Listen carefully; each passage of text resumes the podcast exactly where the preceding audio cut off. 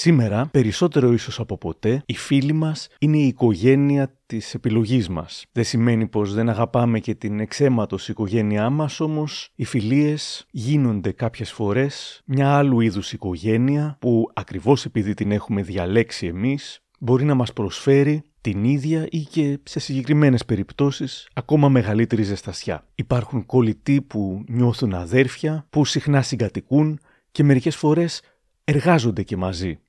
Όπως η σημερινή μου καλεσμένη που είναι δύο ηθοποιοί, η Εύα Πετρίδη και ο Άγγελος Θεοφίλου.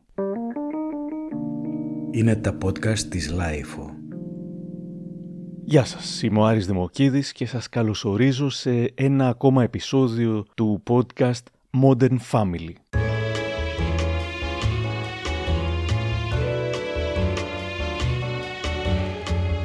Στο πλαίσιο της καμπάνιας της «Μια οικογένεια για κάθε οικογένεια», η Ιδρόγειος Ασφαλιστική, που γιορτάζει 50 χρόνια ζωής, φέρνει στο επίκεντρο της δημόσιας συζήτησης το παρόν και το μέλλον της οικογένειας στην Ελλάδα. Κι έτσι η εταιρεία υποστηρίζει τη σειρά Modern Family, στην οποία υποδέχομαι ανθρώπους που μοιράζονται το καθημερινό τους βίωμα, μιλούν για τις προκλήσεις που αντιμετωπίζουν, ξορκίζουν τα στερεότυπα και μας εξηγούν τι σημαίνει για αυτές η οικογένεια. Καθώς λοιπόν η Ιδρόγειος Ασφαλιστική έχει πραγματοποιήσει μια μεγάλη κοινωνική έρευνα σε συνεργασία με το Εθνικό Κέντρο Κοινωνικών Ερευνών για να σκιαγραφίσει το προφίλ της σύγχρονης οικογένειας στη χώρα, εγώ ετοιμάζομαι να υποδεχτώ την Εύα και τον Άγγελο πριν ξεκινήσουμε την επίσημη συνέντευξη ε, και καθώς τους άκουγα λίγο περίεργα, πρότεινα να παίρνουν το μικρόφωνο πιο κοντά τους όταν μιλάνε. Ακολούθησε μια αληθινή σκηνή που θυμίζει αδέρφια, τουλάχιστον εμένα μου θύμισε πάρα πολύ τις φάσεις με την αδερφή μου και εξάλλου τι άλλο είναι η κολλητή από αδέρφια από διαφορετικούς γονείς; Απλά όποιος μιλάει να το παίρνει κοντά στο στόμα του. Είμαστε με ακουστικό και οι δύο. Τώρα και οι δύο από ένα ακουστικό. Μας ακούς καλά. Α, ακούγεσαι, Άγγελε, πιο μακριά εσύ, νομίζω. Εγώ; Τι, δεν το δέχομαι αυτό. Μήπως το ήχος είναι από το κινητό; Όχι, δεν είναι από το κινητό. Αφού καταρχάς το κινητό είναι δίπλα μου. Ναι, έχεις δίκιο. Εμένα με ακούς καλά δηλαδή. Ναι, σ' ακούω λίγο πιο δυνατά. Ωραία, θα, θα έρχομαι έτσι κοντά τον Άγγελο. Μα το φοράς ανάποδα, γι' αυτό χρειάζεται. Δεν με βολεύουν αυτά τα ακουστικά. Έτσι. Τέλος πάντων, έτσι μπαίνει. θα το παιδί. κλείσεις τον άνθρωπο τώρα. Έτσι μπαίνει. Να το. Αχ, εντάξει. Τώρα μας ακούς καλά. Κάνε άνθρωπο. για να- Τέλεια, τι να κάνω. Οι φίλοι μας λένε συχνά ότι είναι η οικογένεια που διαλέγουμε. Εσείς ε, συμφωνείτε με αυτό; Εγώ συμφωνώ 100%. Εγώ μεγάλωσα και σε μια οικογένεια που δεν είχα αδέρφια, οι γονείς μου είναι χωρισμένοι ε, και πιστεύω ότι οι φίλοι που έχω διαλέξει να έχω στη ζωή μου πραγματικά είναι ε, τα αδέρφια μου και η οικογένειά μου. Δεν ξέρω εσύ τι λες γι' αυτό. Ναι, και εγώ συμφωνώ. Και εγώ συμφωνώ και έχεις τη δυνατότητα να διορθώσεις λάθη που δεν μπόρεσες στην οικογένειά σου γιατί το ξεκίνησες από πολύ μικρός εκεί πέρα στην οικογένειά σου. Ενώ στην καινούρια σου οικογένεια μπορείς να κάνεις ένα, μια φρέσκια αρχή και να το πας πιο με περισσότερη υγεία, ας πούμε, συναισθηματική το πράγμα. Ναι, νομίζω ότι μπορείς να χτίσεις από την αρχή μια σχέση ε, που να έχει μια άλλη βάση. Ενώ στην οικογένεια υπάρχει, μπο- μπορεί να υπάρχει και υπάρχει τις περισσότερες φορές. Στους ψυχολόγους τρέχουμε όλοι για να λύσουμε τα προβλήματα που έχουμε από την οικογένειά μας. Ε, μπορεί να υπάρχει μια τοξικότητα που εκεί, ε, αν έχεις λίγο μ, μυαλό, ας πούμε, μπορείς να το, να το πάρεις καλύτερα το πράγμα από την αρχή.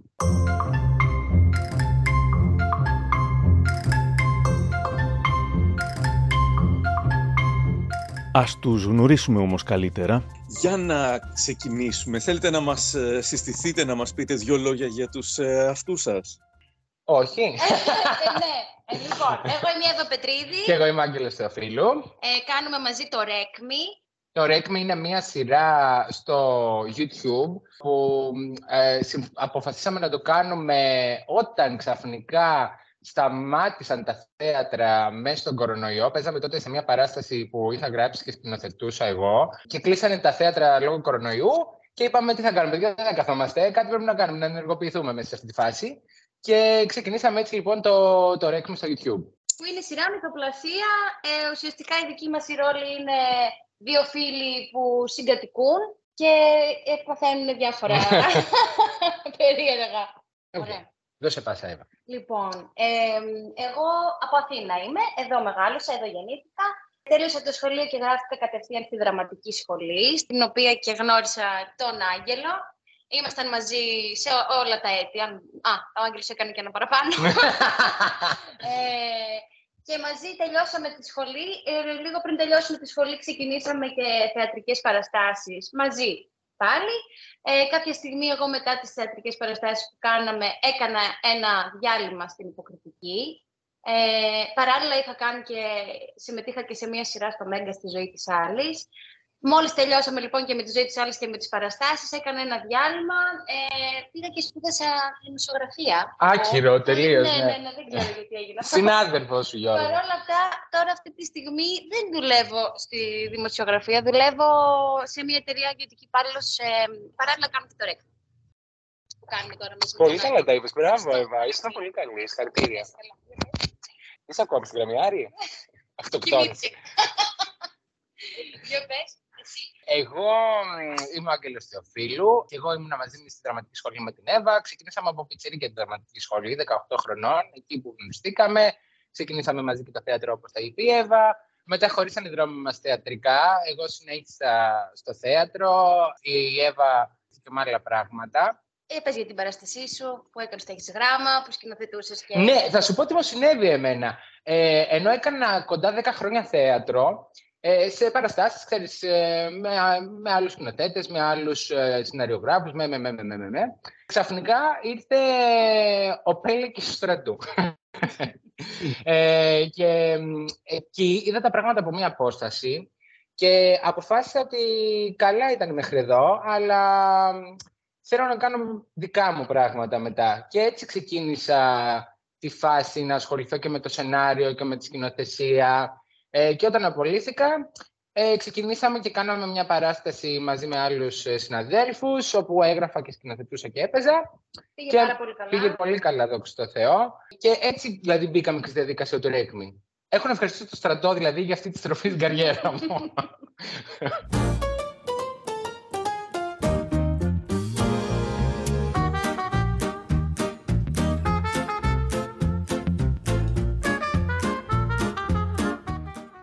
Όταν γεννιέσαι σε μια οικογένεια, προφανώς δεν έχεις αναμνήσεις από την πρώτη συνάντηση με τα υπόλοιπα μέλη της οικογένειάς σου. Σχεδόν τρία ή τέσσερα χρόνια δεν θυμάσαι και τίποτα. Στις φιλίες που είναι σαν οικογένεια, θυμάσαι τα πάντα. Ο Άγγελος θυμάται την πρώτη α, γνωριμία τους στη σχολή.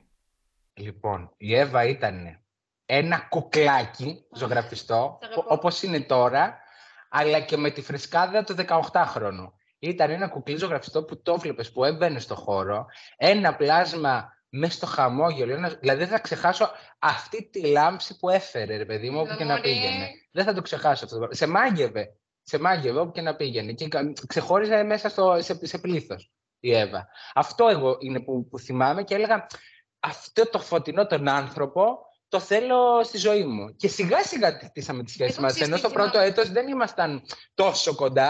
Σιγά σιγά Όντως, σιγά σιγά. Αλλά ξέρεις τι θυμάμαι; Θυμάμαι στο πρώτο, στο πρώτο μάθημα με τη Γιάννηδάκη. Νομίζω ήταν, ήταν μια ε, δασκάλα που είχαμε στη δραματική σχολή από τα πρώτα μαθήματα που κάναμε. Που λέγαμε τον πόνο του καθένα Ναι, στο πριν συνδεσμό. πούμε τον πόνο, για κάποιο λόγο ε, σε ρώτησε κάτι, δεν θυμάμαι τι, και γύρισες και είπες: Εγώ αυτό που θέλω να πω είναι ότι αυτή την κοπέλα και με έδειξες, τη συμπαθώ πάρα πολύ χωρίς να την ξέρω. Αλήθεια! Δεν το θυμάσαι. Όχι, δεν το θυμάμαι. Αλήθεια. Ναι, ήταν, αυτό το θυμάμαι εγώ πραγματικά σαν, σαν τώρα το θυμάμαι. Δεν το θυμόμουν αυτό. Μπράβο μου, τι, τι με βλέπω μπροστά. ναι, ναι, ναι. Είπε, Αυτό ήταν νομίζω.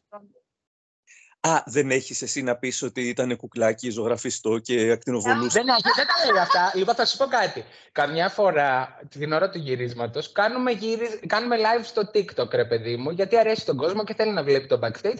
Και μία σκηνή από αυτές που γυρνάμε την κάνουμε live στο TikTok. Λοιπόν, τις προάλλες βάλαμε μία συνάδελφό μας που έχουμε μαζ- παίξει μαζί και στο θέατρο. Η οποία είπε λόγια για εμένα αποθεωτικά. Της λέω μία φορά δεν έχεις πει τε- μία κουβέντα για μένα. Και μπήκε η κοπέλα πρώτη φορά και με αποθέωσε. Ξέρει, ξέρεις τι γίνεται. Ε, δεν είμαι καλή σε αυτά. Ναι, η μωρέ, αλήθεια χιούμορ είναι. κάνει. Δεν, ξέρει ότι τον αγαπώ, τον λατρεύω.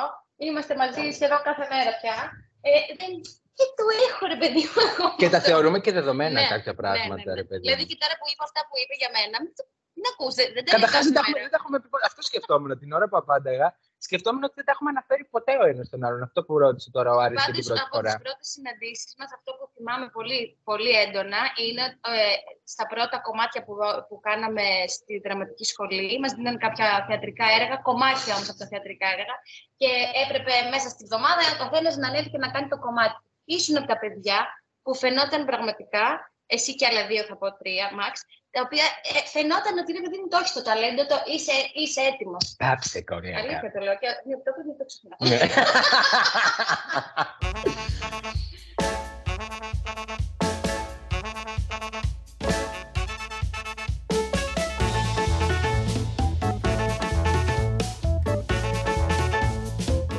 Στην καραντίνα λοιπόν, οι δυο τους αποφάσισαν να δουλέψουν μαζί στο YouTube. Θα σου πω τι συνέβη. Κάναμε αυτή την παράσταση που λεγόταν Έχεις γράμμα και έρχεται, μας κλείνει η κορώνα. Εγώ δεν έπαιζα σε αυτή Η την Εύα δεν παράσταση. έπαιζε, ήταν βοηθός σκηνοθέτη σε αυτή την παράσταση. Μας κλείνει η κορώνα και λέω, παιδιά, ε, θα, το, κα- θα κάνουμε την. ε, εγώ γενικά δεν μπορώ να κάθομαι, ειδικά σε- στον τομέα αυτό το θεατρικό. Και λέω, παιδιά, θα κάνουμε. μ, Το έχεις γράμμα ταινία. Τελείωσε. Ε, ψάχνουμε να βρούμε χώρους, να κάνουμε, να ράνουμε, μιλάμε, γιατί ήταν μια παράσταση που ήθελε ένα χώρο πολύ grande, ας πούμε, η ταινία. Και ψάχνουμε να βρούμε χώρους με το Δήμο, με την περιφέρεια, με το ένα, με το άλλο, Αλλά λόγω βρίσκουμε. κορονοϊού, Και κλείνουν ακόμη πιο πολύ τα πράγματα μετά. Και ήμουν στη μαύρη μου την κατάθλια και είμαι με τον κουμπάρο μου στο σπίτι, τις φίλες μας της Ολυμπίας, όπου εκεί κάνουμε και τα γυρίσματα.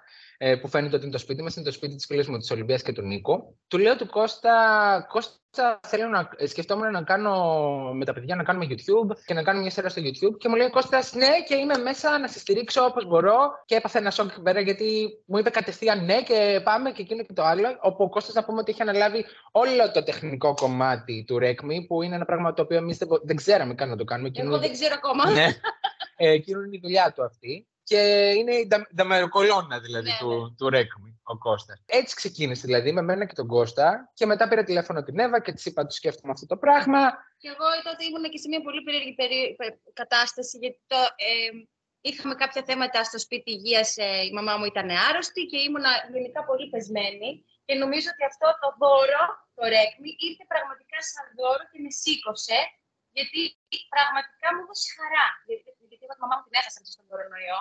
Όχι από κορονοϊό, είχε κάτι την μαμά μου και ήρθε ο Άγγελος και μου είπε: Λοιπόν, ξεκινάμε ε, μια εβδομάδα, μια μέρα μετά το. Όχι, την ίδια μέρα με το, το μνημόσυνο της μητέρας μου. Ναι, Το πρώτο το μας 40. γύρισμα. Ναι. Και... Ήρθε δηλαδή μετά το μνημόσυνο, ήρθε για το πρώτο μας γύρισμα και όντως δουλεύει και λίγο για μας ψυχαναλυτικά, ρε παιδί μου, αυτό το πράγμα. Με Πολλές, βοήθησε πάρα πολύ. πολλές φορές, εντάξει αυτό είναι ένα 38 παράδειγμα, αλλά πολλές φορές πάμε για γύρισμα με τα μούτρα κάτω γιατί είχαμε μια πολύ δύσκολη μέρα από τις δουλειές μας, από το ένα μας, από το άλλο μας. Ας πούμε από τις δουλειές μας μόνο, όχι από τα εγκομενικά μας. Πάμε και φτιάχνει η μέρα μας και τελειώνουμε και της λέω τι ωραία που κάναμε το γύρισμα και χαμογελάμε και πάλι μετά από αυτό. Είναι και λίγο ψυχοθεραπευτικά αυτά, Ήταν όντως. τρομερό. Πραγματικά και εγώ δεν ήξερα πώς θα το καταφέρω, γιατί ο, ήμουν πολύ, πολύ άσχημη, σε πολύ άσχημη κατάσταση. Αλλά με το που μπήκα στο σπίτι που κάναμε το γύρισμα και ξεκινήσαμε, ήταν σαν, σαν να ελευθερώθηκα.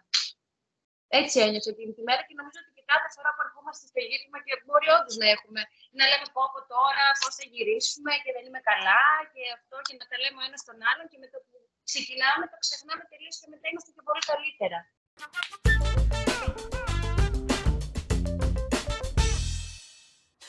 Τι έγινε, καλέ, τι έπαθες; Άγγελε, κάτι μέσα μου έκανε ένα κλανκ. Το εντερό σου θα ήταν. Όχι, όχι. Ήταν κάτι καλλιτεχνικό, Άγγελε. Ήταν μια χορδή μέσα μου που έκανε ένα κλανκ. Την άκουσες; Εσύ την έχεις ακούσει, δεν είσαι καλά; Άγγελε, γραφοποιήματα. Ω, Παναγία σου μελά, Παναγιάτσα μπήκα. Να σου απαγγείλω ένα. Όχι, Χριστέ μου, γιατί να μου το φυλάει η μαύρη μου η μοίρα και αυτό το πράγμα; Σταλακτήτες της ψυχής μου! Ω, Έμα πικρό θα στάζετε. Αιώνες της καρδιάς μου τα πετρώματα. Αναχώματα, αναχώματα. Oh my god. Καρδιά μου καημένη. Πως βαστάς και δεν ραγίζεις. Καρδιά μου καημένη. Αιώνια τυλιγμένη. Στο πάθος του κορμιού μου και στις φλόγες του μυαλού μου. Κάηκε το μυαλό της, παιδιά, πάει. Κάηκε από τις φλόγες του μυαλού της. Αναχώματα, αναχώματα.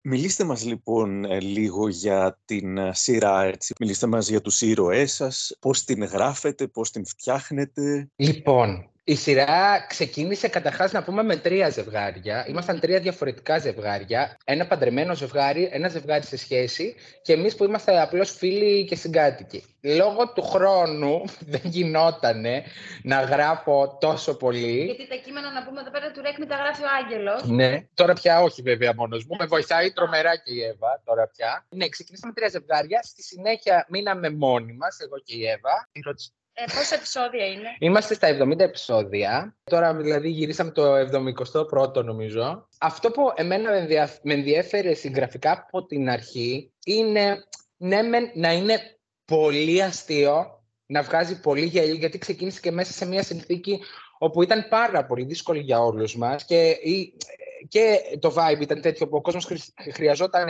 κάπως να αποσυμπιεστεί ε, και εμείς οι ίδιοι ε, καλλιτεχνικά, δηλαδή είχαμε την ανάγκη λίγο να ξεφύγουμε Οπότε, ναι, μεν να είναι πολύ αστείο. Από την άλλη, ενώ η ρόλη μας μπορεί να είναι λίγο Υπερβολική. υπερβολική και λίγο σχηματική, αυτό που προσπαθώ και συγγραφικά και ε, ε, παικτικά, ας πούμε, υποκριτικά, είναι να είμαστε Αληθινή. πολύ αληθινοί στον εαυτό μας, σε αυτό που συμβαίνει εκείνη τη στιγμή. Όχι να προσπαθούμε να, να πούμε κάτι, να, να δείξουμε κάτι, αλλά να είμαστε ο, αληθ, ο αληθινός εαυτός μας εκείνη τη στιγμή.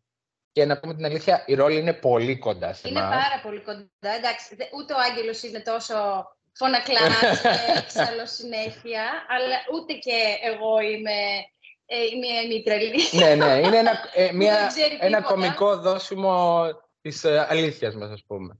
Ναι. Το Εγώ, βλέπεις ας με πούμε, ένα, είμαι από ένα αφη- φίλτρο Είμαι αφελής, κομμωδίας. είμαι αφελής και είμαι και αφηρημένη. Ε, το πήραμε αυτό. Εγώ νομίζω ότι έχεις πάρα πολλά στο μυαλό σου και αυτό είναι και η βάση και του ρόλου. Το ότι εκείνη τη στιγμή, δηλαδή δεν λέμε ποτέ ότι δεν είχε τη, τη γνώση εκείνη την ώρα, γιατί είναι, μπο- πολλές φορές ας πούμε κάτι της ξεφεύγει που είναι πολύ απλό. Αλλά έχει τόσα άλλα πράγματα στο μυαλό της. Εκείνη την ώρα επιλέγει το μυαλό της να είναι κάπου αλλού δοσμένο, γιατί αυτό μπορεί να της δίνει περισσότερη χαρά Το εκείνη τη πήραμε, στιγμή. ε, μόνος εσύ μπορείς να το καταλάβεις.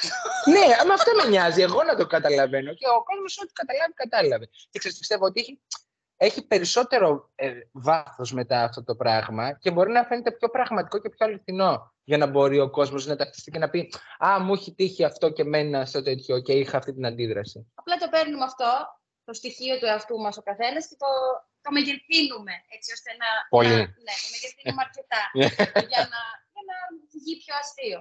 Και έχουμε και πολύ περιορισμένο χρόνο. Η αλήθεια είναι αυτή.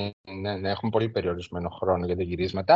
Όχι μόνο για τα γυρίσματα, και το χρό- ο χρόνος του, του κάθε, ε, της κάθε σκηνής. Ναι, ναι, ναι. Δηλαδή πρέπει κατευθείαν να υποθεί το αστείο κατευθείαν. Ναι, είναι μια άλλη τελείως φόρμουλα από την τηλεόραση τώρα αυτό το πράγμα, γιατί αυτό που έλεγα από την αρχή, πριν κάνουμε το πρώτο μας γύρισμα, ο άλλος σε βλέπει στην τουαλέτα.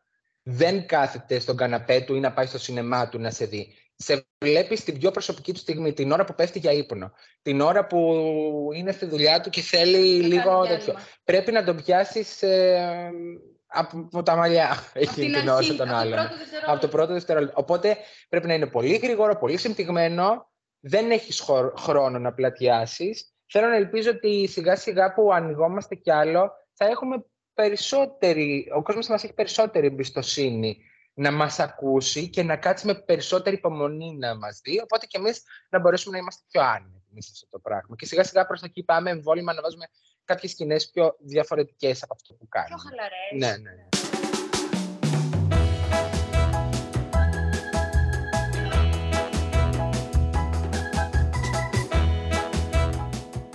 Αρκετά γρήγορα τα επεισόδια τους άρχισαν να τα βλέπουν εκατοντάδες χιλιάδες άνθρωποι. Μας βλέπουν από παιδάκια. από παιδάκια του πολύ μικρά μέχρι πολύ μεγάλοι άνθρωποι. Δηλαδή, επειδή εγώ έχω μαγαζί, έρχονται ηλικιωμένοι άνθρωποι και μου λένε: Σας είδα στο TikTok, εσύ είσαι. Και λέω: Ηλικιωμένος στο TikTok, καταρχάς.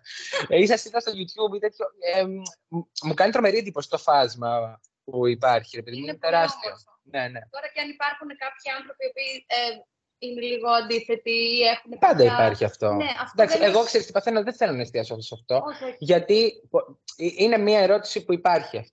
Με τα αρνητικά σχόλια τι κάνεις; Και στην αρχή με απασχολούσε αυτό το πράγμα. Σε μια άλλη συνέντευξη που είχαμε δώσει, το συζητήσαμε. Και στις πιο- παραστάσεις υπήρχαν ε, Και στις παραστάσεις πάντα αρνητικά υπάρχει. Σχόλια, Μα αλλά πάντα νομίζω- υπάρχει. Νομίζω και εσύ ότι θα σου λένε χίλια καλά για τη δουλειά σου που είναι καταπληκτική. Εκεί, ε, και που θα βρεθεί και κάποιος που θα σου πει κάτι αρνητικό. Σε όλες τις δουλειές υπάρχει αυτό το πράγμα. Ναι. Ε, ναι, και θεωρώ ότι είναι λάθος το να κάνουμε focus. Δηλαδή, εγώ θυμάμαι κάναμε παράσταση και κοιτάζαμε τα σχόλια του κόσμου, το οποίο το θεωρώ λάθος. Λάθος full. Ήμασταν και μικροί τότε. Ήμασταν όμως. και μικροί Θέλαμε τότε. Για την αποδοχή να δούμε ότι αυτό που κάνουμε. Όχι και μεγάλοι που είμαστε. Δηλαδή, πάμε στο θέατρο και κοιτάμε τι λέει ο κόσμος και βγαίνει ο ηθοποιός έξω και λέει πώς σου φάνηκε; Μα δεν ξέρεις πώς ήσουν, έτσι. Τι ρωτάς πώς σου φάνηκε; Τέλος πάντων. Ε, και, και μπορεί να, να, να διαβάσεις 100 θετικά σχόλια και ένα, Θα πειράξει το ένα. και ένα αρνητικό. Θα, θα συζητήσει όλος ο θείασος το ένα αρνητικό, το οποίο μπορεί και να μην έχει καν βάση. Να είναι τελείως ξεκάρφωτο και από έναν άνθρωπο ο οποίος μπορεί να μην έχει και γνώση πάνω στο θέμα. Εγώ αυτό που λέω είναι κάνε αυτό που κάνεις με σεβασμό στον εαυτό σου καλλιτεχνικά, με σεβασμό στο κοινό που θα το δει και ο καθένας θα πάρει ό,τι θέλει από αυτό. Επίσης δεν καταλαβαίνω γιατί να μπει στη διαδικασία να γράψει. Τέλος πάντων, είναι μεγάλη κουβέντα αυτή. Anyway, ο καθένας κάνει με τη συνείδησή του ότι ξέρει και ότι μπορεί. Ε, τι μαγαζί έχεις που είπες; Τελικά, σελικατζίδικο. Είμαι σελικατζή. Α, ναι. Ναι, Ω, ναι, ναι. Μην με Ε. ρωτήσεις την κλασική ερώτηση πώς πάνε τα πράγματα, πώς πάνε δουλειές. Χάλια. Να σας ρωτήσω κάτι άλλο. Το να φτιάξετε μια δική σας οικογένεια έτσι πιο συμβατική είναι κάτι που σας περνάει από το μυαλό, κάτι που σας ενδιαφέρει; Να απαντήσει κοπέλα που είμαι πιο έτοιμη γιατί είναι σε σχέση Κάτσε πρώτα. λίγο. Ε, εννοείς στους ε, ρόλους μας ή στην πραγματική Στην μας πραγματική ζωή; ζωή. Ε, εγώ έχω σχέση με έναν άνθρωπο, είμαστε μαζί έξι χρόνια. Η αλήθεια είναι ότι ε, το έχω στο μυαλό μου ότι θα ήθελα κάποια στιγμή, αλλά έχω φτάσει 32 χρονών και ακόμα λέω κάποια στιγμή. Το έχω... Δηλαδή, αν μπορούσα να πω σε 10 χρόνια από τώρα να έκανα ένα παιδί, θα, θα το έλεγα. Δεν ξέρω αν θα μπορώ. Δεν είναι κάτι το οποίο το θέλω άμεσα. Δεν το διάδρομο. Α, νομίζω ότι επειδή έχουμε, έχω περάσει και πολλά στη ζωή μου, είμαι σε μια φάση που θέλω να ευχαριστηθώ την ηρεμία. Δηλαδή, θέλω τη ρουτίνα μου αυτή τη στιγμή. Αυτό θέλω. Εσύ, Άγγελα; Εγώ ξέρεις τι συμβαίνει. Δεν, θα το πω, δεν συμπαθώ, όχι, μην το πάρουμε έτσι. Δεν τα πάω καλά με τα παιδάκια. Δεν τα πάω καλά με τα παιδάκια. Δηλαδή, τι θέλω να σου πω; Λες ψέματα. Όχι, θα Σε σου έχω πω- δει πως είσαι με τα παιδάκια και είσαι πραγματικά τέλειος. Είμαι με τα παιδάκια. τέλειος με τα παιδάκια, ρε παιδί μου, αλλά τι θέλω να σου πω; Δεν παθαίνω αυτό το λαλά που παθαίνουν όλος ο κόσμος που θα δει ένα παιδάκι και θα τρελαθεί και θα θέλει να το πάρει αγκαλιά και γούτσου γούτσου, μουτσου μουτσου. Δεν είμαι με αυτό το πράγμα. Και είναι ένα θέμα το οποίο με απασχολεί για την απόκτηση του παιδιού αυτό το πράγμα. Το ότι δεν έχω κανένα φίλτρο μέσα μου που να ε, βλέπει ένα παιδί και να θέλει να το κάνει, όχι το συγκεκριμένο, να θέλει να αποκτήσει τέλος πάντων και εκείνος ένα παιδί. Δεν το έχω αυτό το φίλτρο μέσα μου. Προς το παρόν. Ε, μπαίνω στη λούπα που σε βάζει η κοινωνία το ότι κάποια στιγμή θα πρέπει να κάνεις ένα παιδί. Τώρα στη δική μου φάση είναι και λίγο. Πρέπει να βρεις και την κατάλληλη φόρμουλα της απόκτηση του παιδιού. Αλλά μ, δεν, δεν ξέρω. Θε- Θα ήθελα Δεν να σου πω την υπάρχει- αλήθεια σε 10 χρόνια. Όχι, θα ήθελα να έχω παιδί. Και σε 10 Ναι. Να συγχωνιστούμε. Να συγχωνιστούμε, δεν το κάνουμε μαζί. Ε, θα ήθελα σε 10 χρόνια να θέλω Α, εντάξει. εσύ πας παιδί πολύ και μακριά. να αποκτήσω. Όχι, αγάπη. Τώρα δεν θέλω. Θα ήθελα και εγώ να πω, να πω τη μαύρη μου αλήθεια να, να ζήσω ήρεμα ποτά, ωραίες παρέες με φίλους, σπίτι, τέτοια. Έτσι το φαντάζομαι Αυτό. κι εγώ, η αλήθεια είναι. Δηλαδή, και- Είμαστε πολύ ταλαιπωρημένη γενιά, εγώ αυτό καταλαβαίνω.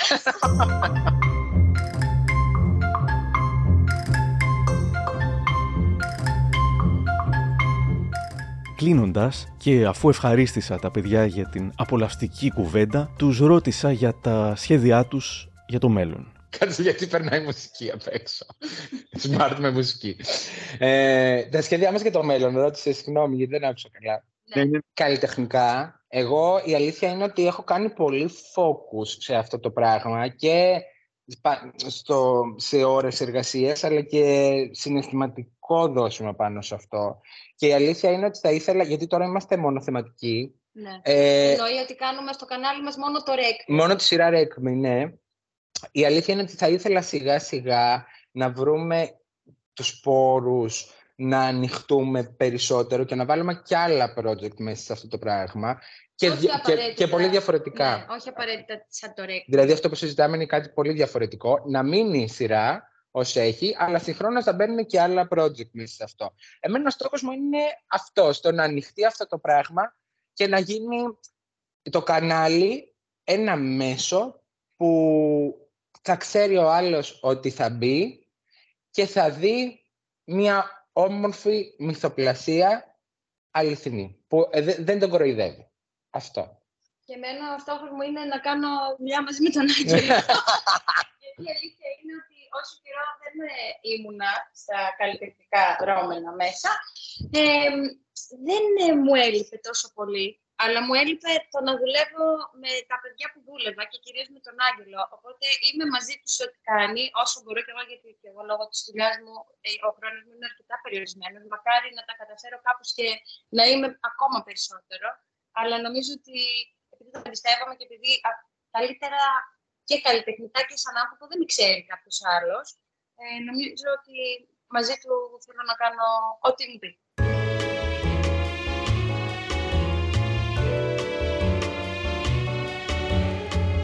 Κάπου εδώ τελειώσαμε. Ευχαριστούμε πάρα πολύ τον Άγγελο και την Εύα, εσάς που μας ακούσατε και την ε, υδρόγειο ασφαλιστική που υποστηρίζει τη σειρά Modern Family στο πλαίσιο της καμπάνιας της «Μια οικογένεια για κάθε οικογένεια». Μπορείτε να ακούσετε και τα άλλα μας επεισόδια μέσω της Lifeo, του Spotify, των Apple ή των Google Podcasts.